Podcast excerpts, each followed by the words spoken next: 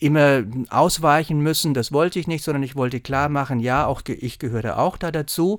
Und dann war es ja noch eine Aktion, wo viele mitgemacht haben, dann bedeutet das, dass nicht mehr ich als Person im Vordergrund stehe, sondern das Thema an sich und da wollte ich unbedingt dabei sein. Erklärt Pfarrer Stefan Schwab.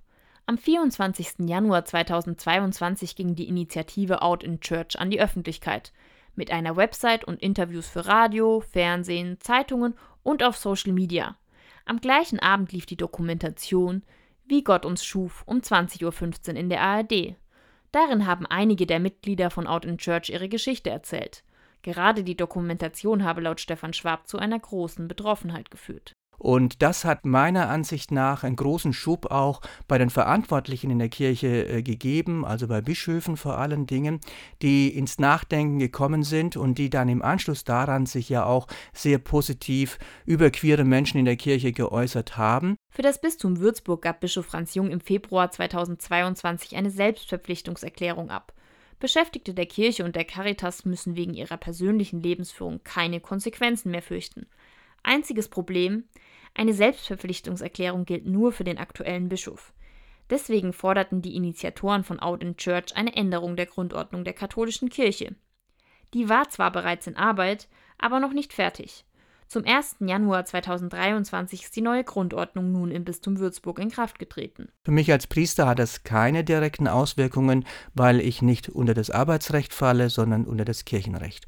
Und das ist nochmal eine andere Nummer, denn hier müsste die kirchliche Lehre verändert werden. Doch dafür braucht er wahrscheinlich einen langen Atem doch Stefan Schwab bleibt dabei. Und ich, ich möchte nicht nachgeben und möchte, dass die Kirche sich mit mir und meine, äh, mit meiner Sexualität auseinandersetzt. Und das geht eben nur, wenn ich auch dabei bleibe, wenn ich ähm, innen drin bin und nicht außen, weil sonst können sie sagen, geht mich nichts mehr an.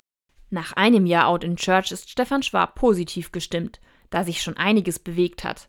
Allerdings ist die Änderung der Grundordnung nicht überall in Deutschland in Kraft getreten und Stefan Schwab bemängelt die Geschwindigkeit, in der Sachen umgesetzt werden. Es war am Anfang eine, war eine große positive Stimmung da mit dem großen Schub, aber dieser Schub ist dann mit der Zeit immer mehr abgeflacht.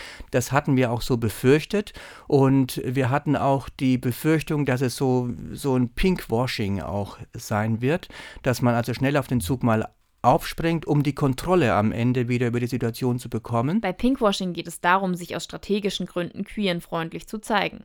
Für Stefan Schwab trifft das in manchen Bereichen zu. Im Bistum Würzburg setzt er sich persönlich für die queere Community ein. Der Pfarrer ist Teil der AG Regenbogenpastoral. Sie plant zurzeit einen Ombudsrat, bei dem Kirchenmitglieder Beschwerden bei Diskriminierung einreichen können. Aber auch noch mehr. Und eine weitere Sache, die sich eventuell bildet, da gibt es Menschen, die möchten spirituelle Angebote ganz speziell für queere Leute und da findet jetzt am 30. Januar ein Treffen statt, äh, wo alle eingeladen sind, die dieses Anliegen verfolgen und da möchten wir dann schauen, welche Bedarfe gibt es und welche Möglichkeiten gibt es auch hier spirituelle Angebote zu setzen.